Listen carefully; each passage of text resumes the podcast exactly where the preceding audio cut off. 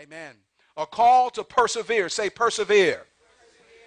Our text this morning will come from several places, and I want to give you those so that you can write them down, because I know many of you, as scholars, students of the Word, you write them down. And I encourage you, man, write it down, take some notes, and take it, meditate on it, study, it, and preach it, teach it better than even we heard it today. Amen. That's what I believe and want you to do.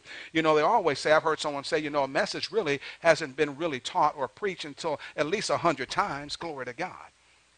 So this is only the first time right here. So we got so much time that we can just go ahead and just teach it and preach it. But here's your references.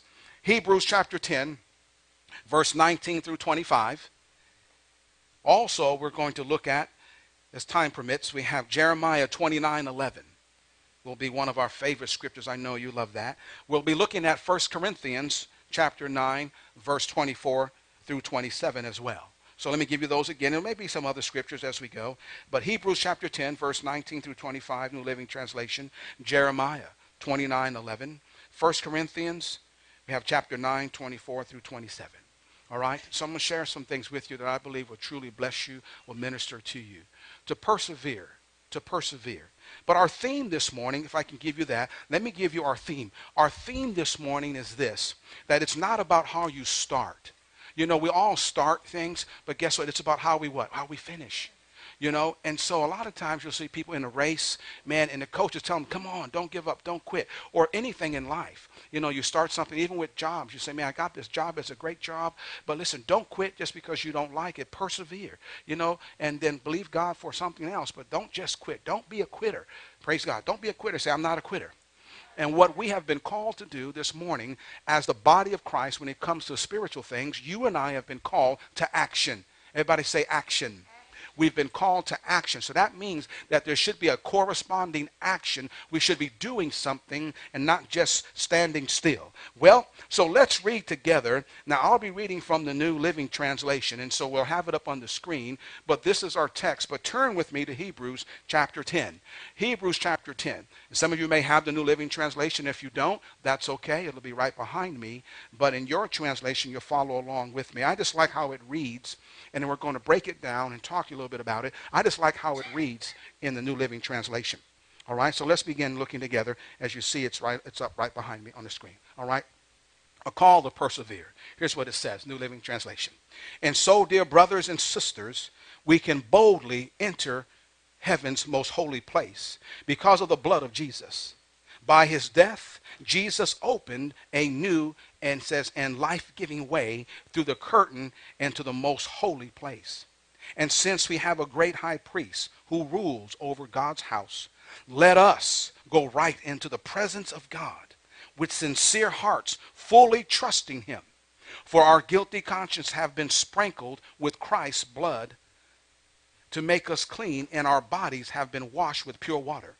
Let us hold tightly without wavering to the hope we affirm for God can be trusted to keep his promise. Ooh, that's good. Let us think of ways to motivate one another to acts of love and good works. And let us not neglect our meeting together as some people do, but encourage one another, especially now that the days of his return are drawing near. Oh, man. And so you can see in each of the topics that we're going to give you today, it says, let us.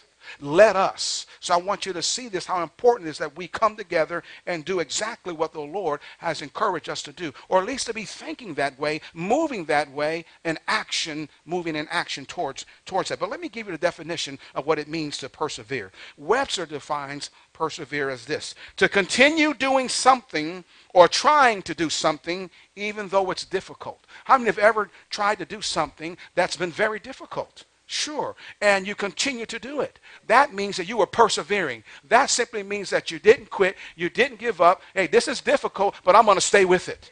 It's difficult. I'm not going to quit. Even though I feel like quitting, I'm not. But also, as we look this up, the verb, I want you to look at the verb. I want you to listen to what the verb says. It's an intransitive verb. It says to persist in a state. So now it's talking about being persistent. Ooh, I like those terms. But then it says enterprise or undertaking in spite of, say in spite of, now this is a long word, in spite of counter influences. So you know what'll happen? There'll be things that try to counter. You know, like just like when you play chess. Have you ever played chess before? Or you play checkers and then you move, and then there's a counter move, you see? So what happens as you move into action, what's going to happen is that the enemy will try to have these counter influences or counter moves to try to hinder you, to get you off your track, to get you to stop running your race. But we're not going to quit. Can you say amen to that? Because even though there's opposition or disappointment, we're going to continue to go forward. We're going to persevere. We're going to persevere. It's almost, it's also, let me say this, synonymous with these words. When we say persevere, it means this to carry on. So when you hear the terminology to carry on, we're saying, listen, persevere. When you also hear to persist or to gut it out. Have you ever heard that before? A lot of times, and, and when you're playing sports, a coach will say, gut it out. Just gut it out. Now, moms say things too, you know, when, when, they're, when they're dealing with their kids, you know, when they want to quit things you know, and, and just not want to do things as they should be doing. I'm not going to use that, that terminology this morning, but, I, but it's good. Okay, it's just that, you know, they have their own little terminology and things. But how about this one? Hang in there. Come on, have anybody tell you, hang in there? Come on, just hang in there. No, I don't want to. Like maybe you've taken a class before, or maybe, maybe you started something uh, and you're like, oh man, halfway through, you're like, man, I wish I never did this. I wish I've never started this. And then someone comes along to encourage you, and guess what they say? Hang in there. Don't give up, right? Hang in there. Or how about if you've ever dated someone before? And man, you said, man, that person was just a knucklehead. Right? Come on. But you liked them anyways. Don't look at me like that. You say, well, I'm just going to hang in there. Oh, right, right. Okay. See, see, okay, you don't want to talk to me. Okay, that's okay. Oh, I don't know about that, Pastor. Oh, man, man, I dropped him, man, like a hot potato. Are you kidding me? Okay, that's all right. But I know some of you hung in there. You said, How do you know? Because you're still married today. Come on, somebody. I wasn't talking about you. Okay. A knucklehead. Okay, here we go.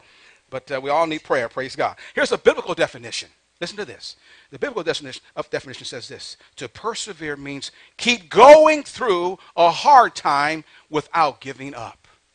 Oh man, come on. That says a whole lot right there. For a believer, because just because we're going through a hard time, that doesn't mean we throw in the towel and we give up. We are going to go through. Notice again, go through hard times. We're not going to stay in hard times. We'll go through them. We have an enemy. We have this world around us, and everybody doesn't like you, whether you think they do or not. I believe, and I go into every situation and every conversation like you like me until you tell me you don't like me. And then even when you tell me you don't like me, I'm still trying to get you to like me. That's just me. That's just the way it is, you know. But I'm telling you that it, sometimes it may not work, but that's okay. But how many know that you're running a race? Okay, turn with me to 1 Corinthians chapter 9. 1 Corinthians chapter 9. How many have ever run track before? Yeah. Or you've seen people run track. Okay. So 1 Corinthians chapter 9, let's turn there together. And this won't be over our heads, but this is just to be something I want you to turn to and look together in your Bible. I'll be reading from the message translation. 1 Corinthians chapter 9, verse 24 through 27. In the message translation, it says simply this. And this is talking about running the Christian life. Say run.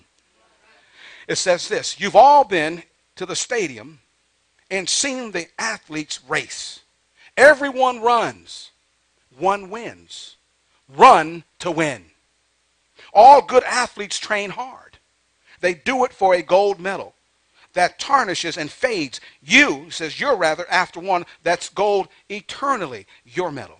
I don't know about you, but I'm running hard to the finish line. I'm giving it everything I've got not sloppy living, no sloppy living for me. I'm staying alert in top condition. I'm not going to get caught napping, telling everyone else all about it, and then missing out myself. Wow, we're talking about running our race. Well, let's look at our first point. If we're, if we're looking at verse, verses, Hebrews, excuse me, 10, 19 through 21, let's look at verses 19 and let's go back to there, 19, 20, and 21 together. Let's turn back there. I want you to see this, and then we'll begin to capture the four or five points, specific calls to action I want to give you this morning. This first part is so significant, and I don't want us to miss this. Hebrews chapter 10, verse 19. This is what it says. And so, dear brothers and sisters, we can boldly, say boldly, we can boldly enter heaven's most holy place because of the blood of Jesus. By his death, Jesus opened a new and lit, listen, life-giving way through the curtain, listen, the most holy place. Say holy place. And it says this, and since we have a great high priest who rules over God's house, it's talking about that we should be able to enter in. Now here's point number one. Let us, are you ready? Write this down. Let us draw near. Let us draw near. Number one. Or call to persevere. Verse 22, as we continue reading, it says, Let us go right into the presence of God. Go right into the presence of God. How do we go into the presence of God? This is what it's saying. Let us go right into the presence of God with sincere hearts, fully trusting Him for our guilty conscience. Then it says, have been sprinkled with Christ's blood to make us clean. Say, make us clean. That's what it did. And our bodies have been washed with pure, pure water. Now, let me share with you the idea here so that we get an understanding when we talk about going into the presence or into the holy place. You see, when we talk about drawing near to God, for most of us, it's like, hey, that seems like, you know, it's a normal thing to do, especially biblically in biblical terms, when you draw close to God. But understand this, that to the Jewish converts of the day, when they were being taught this, they, they use, listen, they were used to the Jewish Levitical law. And in the Levitical law, what would happen, listen to this, that only the high priest was able to go, and that was one time a year on behalf of the people. And as they went in, what they would do, of course, the, the priests had to be prepared and ready to go in. You just couldn't walk into the presence of God. You couldn't just walk into the holy place of God. And not only that, but they would draw near to God in the holies of holies. And that he would do it once a year, but listen to this, and sprinkle the sacrifice, the blood. And then what's so significant about this is that he had to be in preparation. His heart had to be clean. Come on now. I mean, his life had to be right. So, because if he did not, if it was not, even as he went in, what would happen? His life would be consumed. And it said that they would have bells around, you know, uh, on the bottom of what the, their robes or what they were wearing. And some have even said they had a rope, a rope that would be around their ankle. Because you say, you know, just in case. Just in case the priest wasn't doing what the priest was supposed to do, guess what? They didn't hear no more bells. They weren't ringing. And they tugged on the rope. Nothing, no tug was back. Pull them out. I'm telling you, it's amazing that today, though, understand what has happened. That Jesus Christ, once and for all, went and presented himself, shed his blood on Calvary's cross so that we can enter into the holies of holies. That the curtain was rent in two, it was torn in two, that was holding us back. And now we don't need a Levitical priest to go before us. We can step right in ourselves when we present ourselves correctly before God. Oh, now the responsibility is on us. Whoa, wait a minute. Now the responsibility is on us to prepare ourselves. How do we prepare ourselves? Can I tell you this? That one of the things to do in preparing ourselves is that, that in making preparation is we have to spend time before God. We, we have to go to God and not just want something from Him, but go to Him and wanting to spend time just fellowshipping with the Father and just saying, We love you. Uh, Lord, Father, I'm not coming to you for anything other than to let you know how much I love you and I care about you and what you've done for me. You know, in the natural sense, let me tell you this how do you get to know someone? If Nick and I, you know, of course, I just met him, and all of a sudden I want to get to know him, and then, I mean, can I get to know him if I just spend two minutes? I mean, say, okay, then I say, oh, I know him. Would that be accurate? No. You see? And I'm telling you. And so what happens is that I've got to spend time with him. I need to spend more than just two minutes. I need to spend more than just two hours. I, it's a continual, continual process that he would need to spend more time with me in order for us, us to get to know each other. So we can pray for one another. So that we can, listen, so we can believe God together to do things in our lives. So how is it then that we sometimes as believers think that we can just go to God five minutes, come on now, and just think we've spent time time with Him in His presence. No, we have to learn how to get before God and sit before Him, wait on Him, worship Him, praise Him, give Him thanksgiving out of our hearts without any agenda. Lord, I love you. Lord, I love you. And then just hang out and let him love you back. Man, that's good. That's how we enter into his presence. You see, because when you're in the presence of God, can I tell you this? A lot of times, man, we, we go around wanting people to help us solve this and solve that. Do you know the answer to this and the answer to that? But I tell you, when you spend time with God, when you get into his presence and you just wait on him, I tell you, the answers just seem to come just like that. But a lot of times, you see, we don't want to do that. It's cost us too much. It cost us our time. But we're not thinking about what he did. We're not thinking about that the time and the sacrifice that God the Father made and the sacrifice that the Son made, that Jesus made for us. Oh no, we dismiss it. It's not that important. I just what I, I want what I want. But not realizing that, oh, when you enter into the holies of holies, it's a sacred place. It's a precious place. It's a place that we go in because we've been able now to present ourselves, come on, and preparing ourselves to draw near to God. But can I tell you this as well? When you go to God, we must go also in faith. That we go to God in faith, believing, Lord, that you have sprinkled, through your Son, sprinkled your blood the blood of Jesus to wash us and to cleanse us once and for all. So we have access now.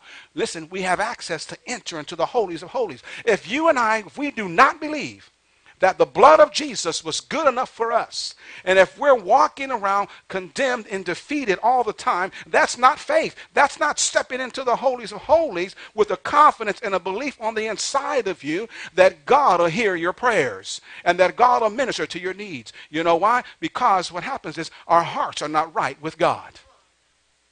Now, God has already done everything He's going to do.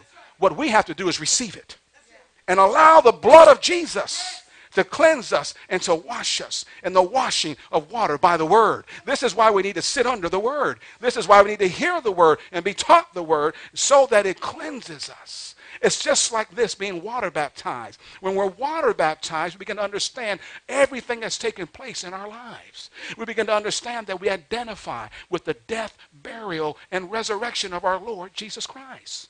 That we're saying that, listen, when he died, I died with him. When he was buried, I was buried with him.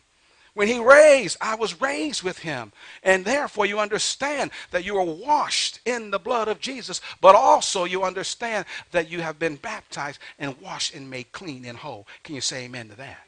Man, if that doesn't give you faith, if that doesn't give you the place you in a position that I can step right into the presence of God and just receive from him and just bless him, I don't know what will. I don't know what will. Because if anything is keeping you out of the presence of God, it's not on God's part, it's on ours. Come on now. If anything is keeping us out, it's not on his part. God the Father has done everything that he's going to do. He's given us access to enter into the holies of holies. Praise God. And so when Jesus died on the cross, we know what he did. I'm going to give you the second, the second point. The first point was let us draw near. But here's the second one. And when we draw near, let me, let me share this with you, that we have to draw near with the right attitude. Everybody say attitude. Okay? But then it goes on and says, and let us hold on. A call to persevere is that not only do we draw near, but we have to hold on. Again, you know, we have to, it says here in verse 23, it should be right there in Hebrews chapter 10. Look with me. I know I have the New Living Translation, but it says this Let us hold tightly without wavering to the hope, or we could say the confidence we affirm.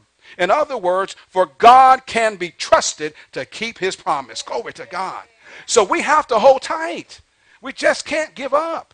Yeah, you may be going through a hard time. You may be going through a difficult season in your life. But I encourage you this morning to hold on, to hold tightly to what God has said in his word and not to give up.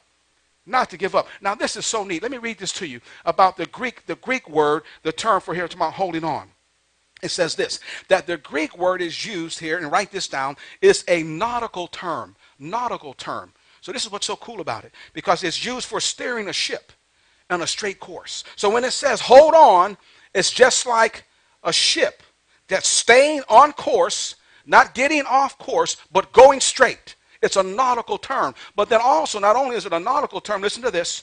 Today, you know, pilots, when they fly planes, when they fly the planes, and it guides them by their steering, the plane, it says, according to, it's called vectors. Everybody say vectors. And that vector, what it does is, it's an instrument, and it keeps them on a straight line.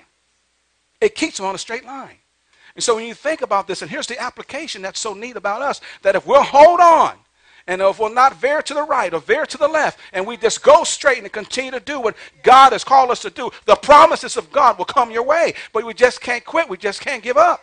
Do you know that a pilot can actually keep, he can set his instruments and leave it right there, as we talked about here, dealing with vec- the vectors, and that plane can land itself?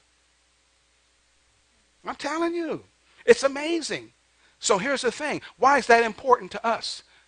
Why is it important for us to hold on? Why is it important for us to not turn to the right or turn to the left? Because when you hold on to God, you realize that God is a covenant keeping God. And what he said in his word, that you're going to stay with it regardless of what's happening around you. You're not going to quit and you're not going to give up.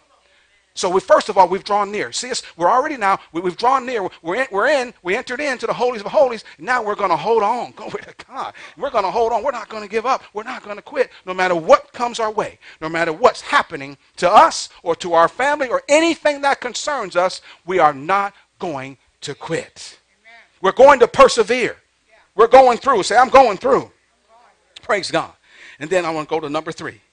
Number three is this this is what we should be doing. Everybody say, let us. Let us consider how. How to what? How to motivate. We're, thought, we're talking about how to motivate. This is verse 24. Let us consider how to motivate, or I like to say it this way let's consider how to spur one another along. Let's consider how we should encourage. Everybody say encourage.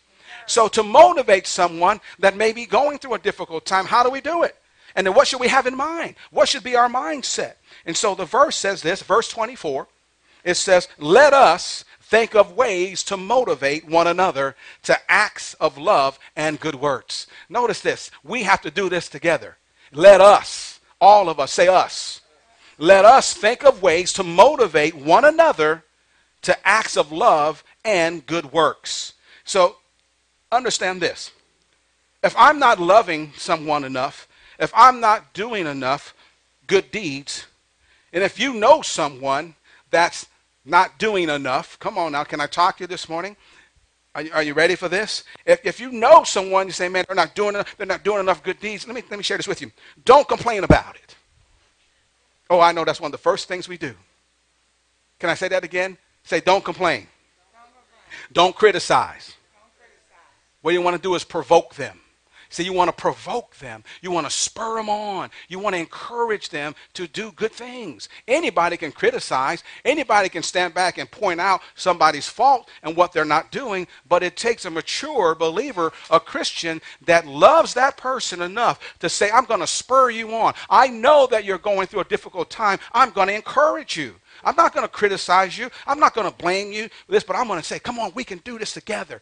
I want to encourage you. What has God called you to do? Come on, let's work together. Let's do this better. We can do this better. And then that's better. That's better than coming from somebody that's talking to you and complaining about, oh, you never do this and you never do that and this and that. Come on, who wants to hear that? Nobody wants to hear that. But that happens even in the body of Christ. And then you wonder why people don't want to do anything in the body of Christ. We all have a responsibility. Say, we all have a responsibility. So this is a job. Say, this is my job to encourage one another. All right. Because you know what happens? Because in the body of Christ, many believers say, well, that's not my job. So you just said, this is my job. So we got you committed, didn't I? I did, didn't I? You know what we say? You know what we think? It's the leader's job. That's not, that's not my job. It's the leader's job, but that's not true because the Bible says, let us. Let us is not talking about leaders only. Let us is talking about all of us to encourage one another. Say encourage. All right? I want to provoke you to love. I want to encourage you to do things. I want to talk to you about being significant. I want to talk to you about being a blessing. I want to talk to you about helping people. I want to talk to you about caring for people. I want to talk to you about praying for people. See, I'm provoking you. I'm encouraging you. But it shouldn't just come from leadership. We should be able to cross the aisles. We should be able to look at one another in the pew. We should be able to call one another up and say, How are you doing? Are you having a tough time, a difficult time? I just call to encourage you today. I just want you to know, man, that I know you know God loves you, but I love you too. And I'm praying for you. Man, do you know how that makes that person feel? That makes them feel like, wow, that is so awesome that somebody would call me and think about me and tell me, hey, I'm praying for you. Man, what a blessing. What a blessing. So I'm encouraging. That's what we need to do. Let's go to number four. Number four. Let us not give up. Ooh, mercy. Let us not give up. This is verse 25. A. So I'm taking I'm taking 25 and I'm breaking it down in two, two parts. The first part of verse 25 says this. And let us not neglect our meeting together as some people do. Let us not neglect. Say neglect. Our meeting, listen, our meeting together as some people do. And I will tell you that when these words were written, think about this. The church had barely started. Amazing. Think about it. If you think about the early church, we're talking about, and they're giving instructions to the early church, and they're encouraging them on, they're spurring them on, and they're saying something so significant as this. They said, hey, remember this. Let us not neglect. This is a call. This is a, a call to persevere. They're saying, let's not neglect the meeting. We got to we got to continue to get together. We got to continue to come together. Let us not neglect the coming together. And it says here, as some people do, that's not going to be us. We are going to come together. We are going to worship together. We are going to pray together. We're going to hang out together. We're going to do things together. Let us not neglect. Then why does it happen? Why does it happen? I'll share a few things with you. Okay? And sometimes it's not just that simple. It's not. But listen to this. Why do some people stop coming to church? Why do some people stop, listen, encouraging one another? Why do some people stop hanging out, you know, uh, and spurring one another on? I submit to you a few things, and these are not the only, but I'll tell you the first is this not spending time in the presence of God. That's number one. Let me tell you why. Because if I'm spending time in the presence of God and I'm worshiping Him, I'm making time for him in my life and I'm studying the word, then guess what? Anything that's connected to God, his people, his church, come on, somebody, listen to me, I'm going to want to be around it. I'm going to want to have something to do with it. I want to be in his presence. And I'm, as I'm in his presence, as I'm worshiping him, I'm learning from him. I'm receiving from him. And then my heart is going to go out listen, to one another, to my brother and sister in Christ. I am going to look forward to seeing you on Wednesday night. Come on, Sunday morning. Sunday night, whenever there's service. I'm going to look forward to connecting with you. First, number one, because I'm spending time in the presence of God. And being and listen, in the presence of God also means spending time in His Word. Because if I'm not spending time in His Word or in the presence of God, I'm not going to want to really want to do much, listen, with the things of God. Can I talk to you this morning? I'm really not. I mean, I'm just making it really plain. Okay? Because think about this. We can talk about natural things.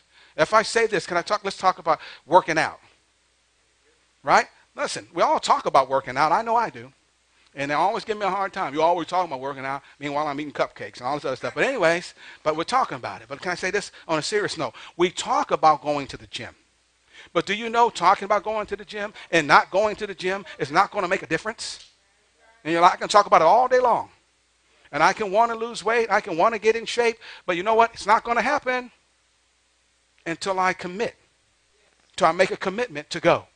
Till I make a commitment to sign up. Till I make a commitment to go after I sign up. Till I make a commitment to not want my money back after I sign up. Oh, y'all ain't listening to me. Listen to me. To make a commitment to walk through those doors. To make a commitment, just begin to exercise. It's all, I believe, is parallel. When you make a commitment to Christ, you're making a commitment to the body of Christ. Right. Nowadays, what has happened? What has happened to the church? You know, if I'm saying that, hey, you know, I'm for you and you're for me, I'm thinking like, wow, what's going on? It, it, seems like if I'm in the presence of God, I'm spending time with God. The moment the doors open, every time they open, I'm coming, man. I want to know what's going on. I want to pray. Even if I'm just worshiping, just a moment of that service, just spending time in worship, I'm there. Because I want to be around the things of God. Here's another one. I said this, not spending time in the Word. Did you get that? Now, let me give you something else. The reason why some people also, they don't spend time, they continue to, to fellowship together is because people have been hurt by other people.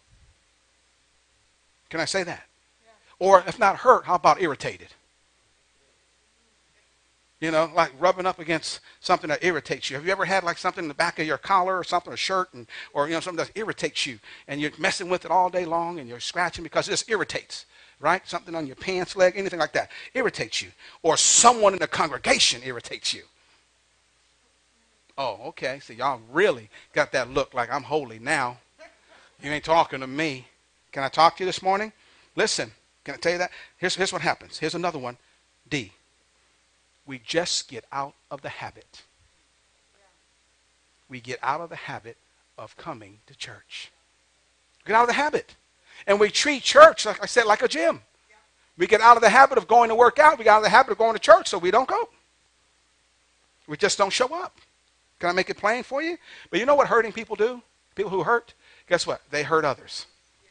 So why should we then, why should we know that if someone is hurting, we can treat it this way? Let me say, I call these people porcupine like Christians. Porcupine, they have to say porcupine. Because some people, they're hurting, and when they're hurting, they're like a porcupine.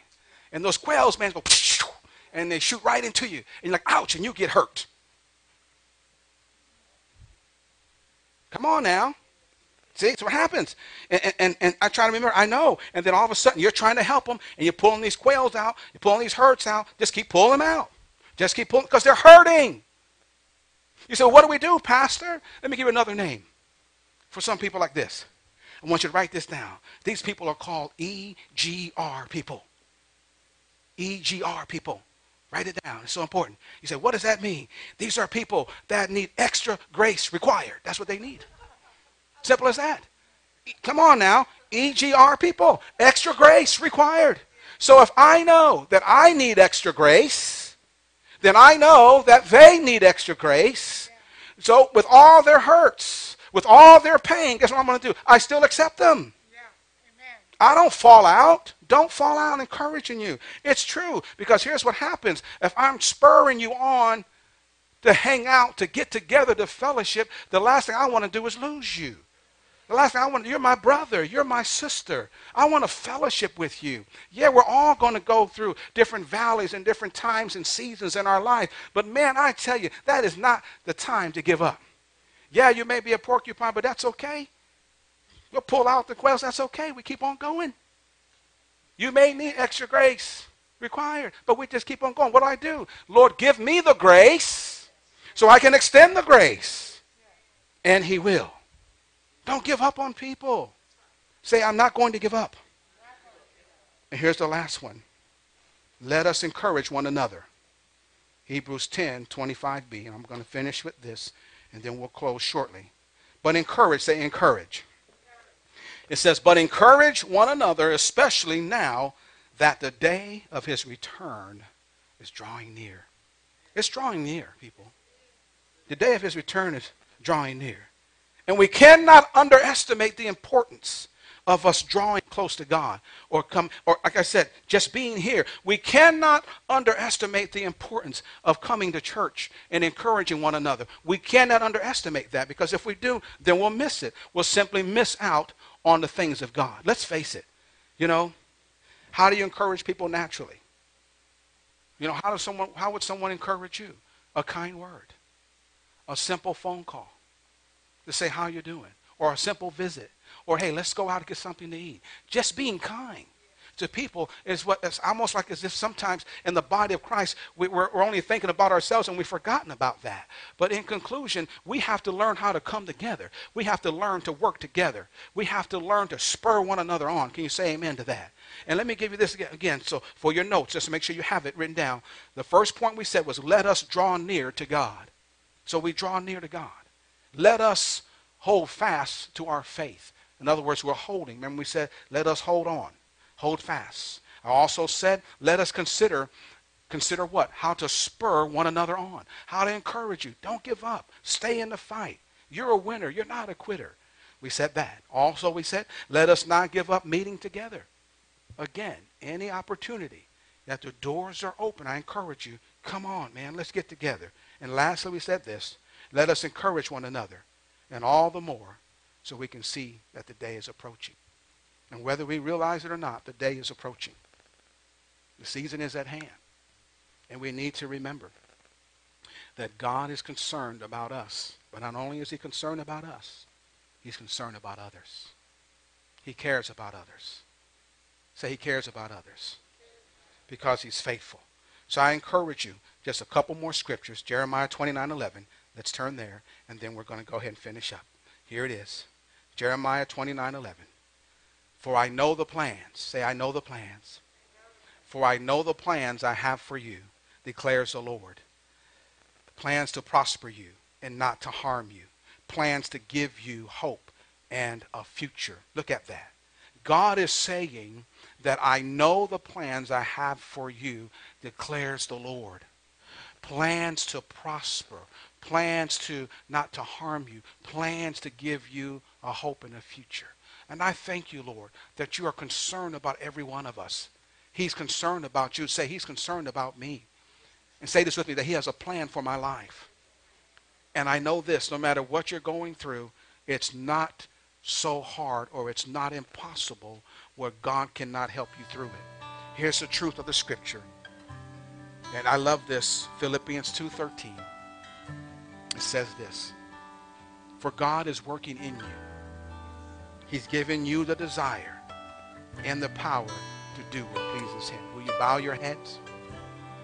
Will you close your eyes with me? I just wanted to share with you what's on my heart and how that man it's it's it's not easy we're going through things we're man there's difficulties things that are happening all around us but it's it's it's not easy at times we do get discouraged and at times we do feel like we want to quit but i want to encourage you to hold on to don't quit to don't give up to don't throw in the towel you may be going some going through something right now i don't know what it is it could be a physical challenge it could be a financial challenge. It could be an emotional one. But I submit to you today that you're my brother and you're my sister. And I'm praying for. But what I want us to do, not just have leaders praying, but I want us to pray for one another.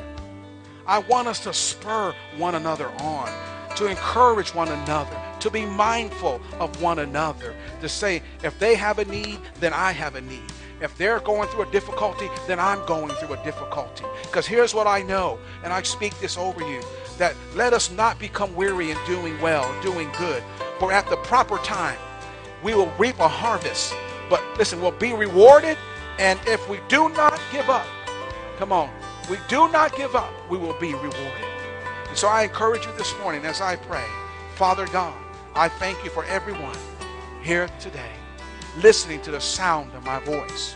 I thank you, Father, for those who are listening to the CD as well, that you'll minister to them, that you'll strengthen them, that you'll help us to understand that, yes, we're in a race, and that, Father, you've prepared us to run this race and to persevere and not quit. To persevere and not quit. But this is how I want us to close this morning. If you'll stand up with me and right next to you.